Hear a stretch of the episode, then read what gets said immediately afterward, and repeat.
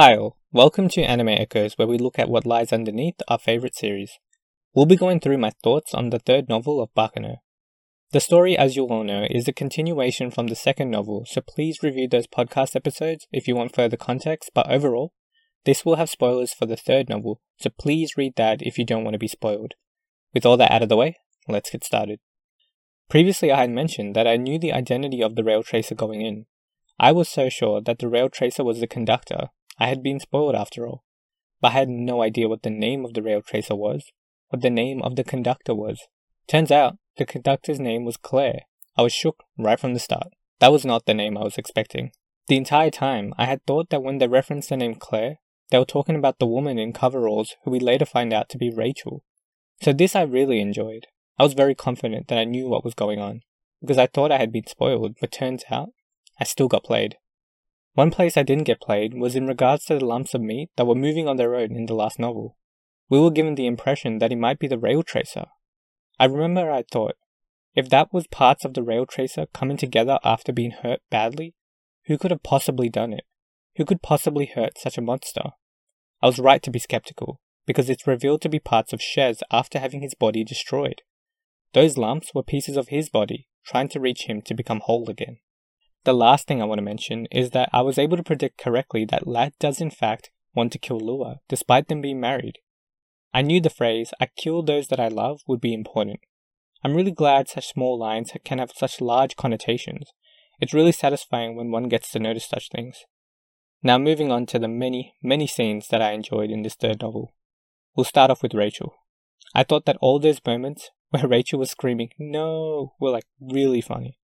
What happens is she sees the rail tracer in front of her, and he asks to see a ticket. It's the perfect nightmare for her because it's the last thing a ride stealer would want to hear. I found those moments so funny. Her scream was so exaggerated, and the way she just runs off, leaping under the train, so good. Many of the scenes had images to accompany them, which were all drawn beautiful and were great accompanying pieces to the story. We'll start off with the picture of Rachel crying in front of Claire, asking to end everything with her death. The image is perfectly placed as we get a visual showcase of how hurt she really feels. Another image is the one of Shez hugging Misa. Shez has felt alone for so long, and to see him trust Misa and hug him was a really touching scene. I especially like this image because Misa has a somber smile, because he understands the struggle Shez feels. Shez looks like he's been wanting to express his emotions for so long. I think this might be my favorite of the images. I really love this one. Another one I enjoyed was Isaac and Miria holding Shez in between them. They looked like a family in the picture. The image of Ladd about to punch a pole was an intense one. And lastly, the epilogue image of the rail tracer in the sunlight, signaling the end of the main narrative, was a great way to ease the pace and the tension, to finish it off.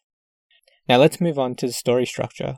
I always enjoy the prologue chapters because they set the scene and makes me want to hold on to multiple mysteries at once. Having multiple mysteries and narratives to hold is exactly how I prefer a story to start. It's my personal favorite kind of storytelling. Now back to the scenes I enjoy. We'll start off with the conversation between Ladd and Shez, where Shez is offering him some money for his efforts. This was a tense scene because of how Ladd was reacting to Shez. Seeing Ladd's need to kill the boy in front of him escalate and de escalate was an interesting way to showcase tension. The tension increases when his need to kill escalates, and then the tension decreases when his need to kill de escalates. It also reveals a lot about Ladd's character, which I'll be going into in another episode. Another scene I enjoyed was the cool trick Chane did where she stabbed the sides of the train so she wouldn't fall off, which inadvertently cuts Claire's ears. During the entire scene, we had no idea that Claire would play into it until he shows up. Since Claire is such a dominating presence, it changes the tone of the scene. I thought that was a really clever way to introduce Claire into the scene, and also for Claire's only injury to come from Chane helps make their relationship more special. I'll be going into their dynamic more in another episode, but this was definitely one of my favorite scenes. Another thing I really liked was that there was both a black suit member and a white suit member in this section of the story that basically defects from their group. A black suit member gets captured by Jacuzzi and spills the beans about the black suit's plans. This black suit member was having regrets. A white suit member is also regretting being a white suit and is confused by his boss's actions, by Ladd's actions, and he eventually sympathizes with Fred and becomes his assistant. It's a fun way to show that not every organization is going to have completely loyal members. Some will defect. Some won't hold on to the values that the organization represents and will question them. Another scene I enjoyed was where Isaac and Miria think to duel some black suits in a compartment. What they do is they throw some powder at the black suits. They're coughing and wheezing and they end up dropping their weapons. During this attack, Isaac and Miria are thinking, how can we signal the start of the duel? completely ignoring that they've already damaged their opponent. Despite the already unfair situation, they make it even more unfair to the black suits. What they think is, we can signal the start of the duel when we fire our guns at them, completely dismissing that if they fire their guns, then the duel is basically over, because the black suits will probably die from the first shot. It's funny because of how unreasonable both Isaac and Miria can be sometimes, but that's what makes them great. I really like the scene where Claire grabs the falling Isaac, Miria, and Shez, who are tumbling to their deaths. He jumps off a pole onto a moving train that's traveling incredibly fast. He does it with extreme confidence and acts like it was super easy. It's dynamic, kind of insane, and it's a good visual showcase of just how much one can achieve if they egocentrically believe in themselves.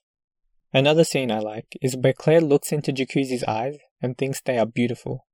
He states that they are terribly gentle eyes, eyes of a pushover, but kinder and stronger than anyone else.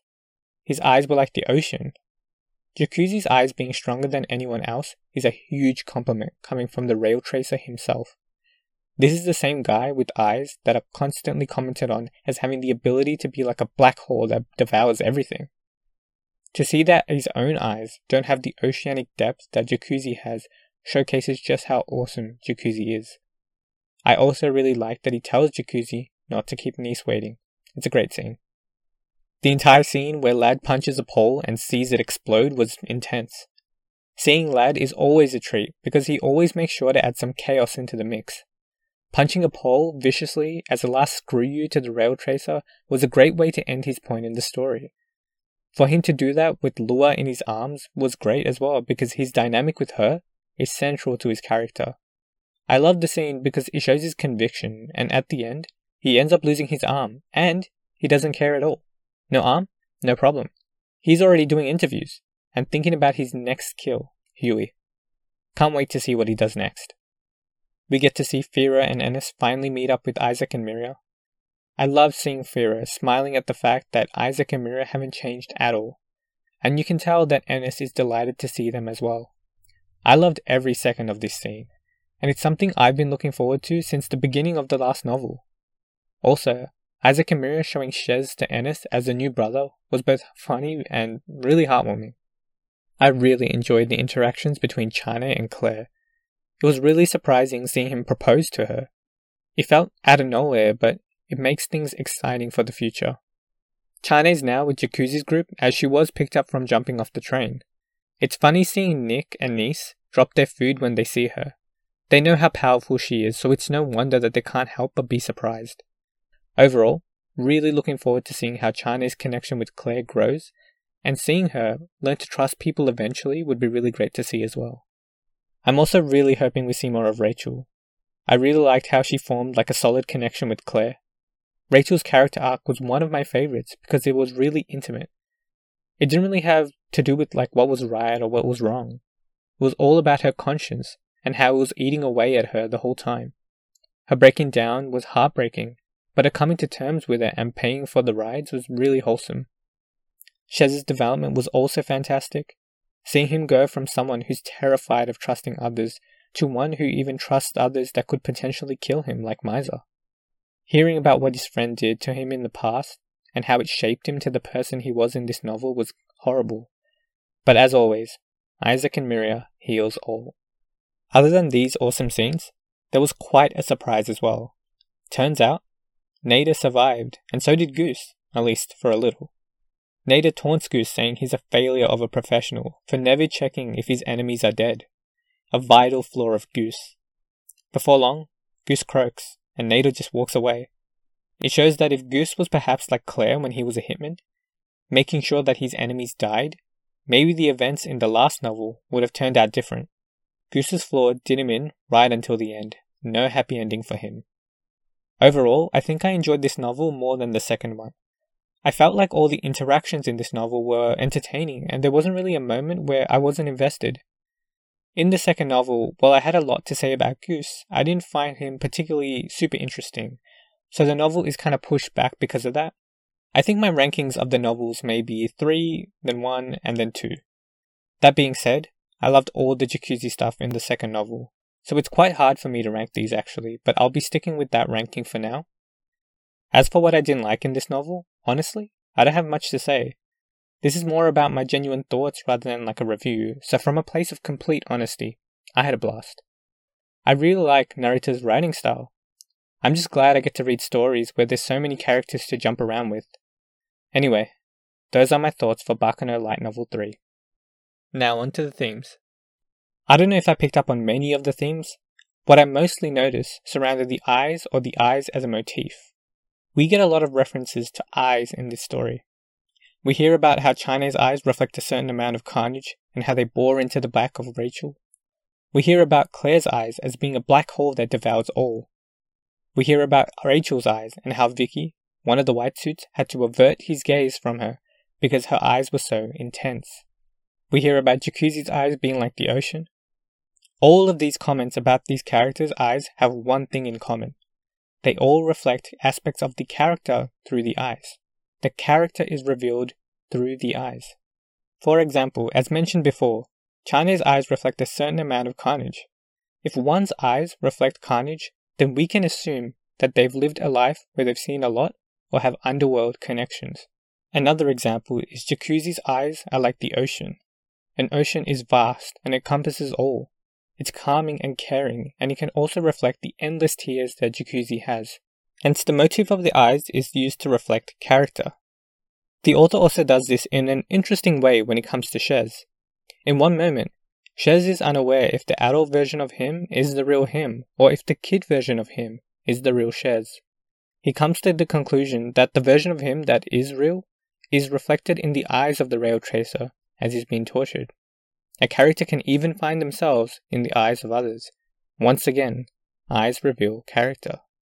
The information broker also uses the idea of eyes revealing character to his advantage. He would prefer that the information gopher, so the person who's giving him information, that he sees them in person, right in front of him. Why? Because the person's eyes will showcase whether he's telling the truth or not. Though, despite eyes revealing character, it doesn't necessarily mean that if someone sees the eyes of another character, that they have a full grasp of the depth and nuances of someone else. An example of this would be when Rachel is peering into Claire's eyes but only seeing darkness. Despite looking in, she doesn't notice that Claire isn't in his rail tracer mode. That within him, he wasn't feeling any murderous intent, but just wanted to check a ticket, to be the conductor he's supposed to be. Now Rachel does not pick up on this state change. Now, it makes sense that you can't fully grasp who someone is all the time just by looking at them. But let's also find a reason why Rachel could not do this despite the novel where most characters have pretty good intuition when it comes to the eyes of others. I think a good place to look would be at Claire. His appearance at the time was once soaked in blood as the rail tracer. With Claire looking so menacing despite his eyes, I think it's fair to assume that sometimes if you look scary on the outside, the shift in character will not be noticed. The presence of one covered in blood is just too strong. Even if the eyes change a little, overall, it doesn't change the fact that there's someone who's covered in blood right in front of you. Now, we do hear about how Rachel has incredible danger instincts due to working in the underworld as an information broker. It seems her previous experience has given her a second sense for danger. She's in touch with the senses. This brings us to the one thing that the novel asks us to trust other than the eyes the senses and the instincts. Examples include Chane sensing light on the roof, Rachel's danger instincts masking the rail tracer's intentions in front of her, we just talked about that. And lastly, when Rachel changes as a person, she tells her information broker that she doesn't know why. The information broker says, It's good that she trusts her instincts. Now, I initially thought the idea of trusting sensation or the instincts to be separate from trusting the eyes, but they aren't. Trusting the eyes you see before you is the same thing as trusting one's own sight and the meaning behind that. That also uses the five senses. The danger instinct, in order to feel that in your body, or for Chane to feel Ladd, that all uses the five senses. Now I was thinking that perhaps this could be a shonen-esque thing, where characters feel stuff for dramatic effect. That could very much be the case, but I'm curious to see if trusting one's senses is a theme that is further developed. Another theme in this novel was trust. Shez has trust issues and eventually comes to terms with them. He used to not trust others due to the betrayal from his friend, but Isaac and Miria break through. Isaac, Miria, and Mary are all considered to have childlike trust in others. That naivety is ultimately what helps Shez. Chane also in some ways learns to trust Claire. Chane only trusts her family, which is just Huey, but Claire breaks through. If she wasn't learning to trust, she wouldn't have written that she wanted to meet Claire in Manhattan. I didn't notice much for the theme of old generation versus new generation, but I've been told to keep an eye out for the theme to reappear. In terms of the eating theme, there wasn't much else I found, so maybe I missed it. Anyway, that's all for the themes. I hope you guys enjoyed my thoughts. Now, till next time, thanks for listening. Next week, we'll be going through an analysis of Claire Stanfield, so I'll see you guys then.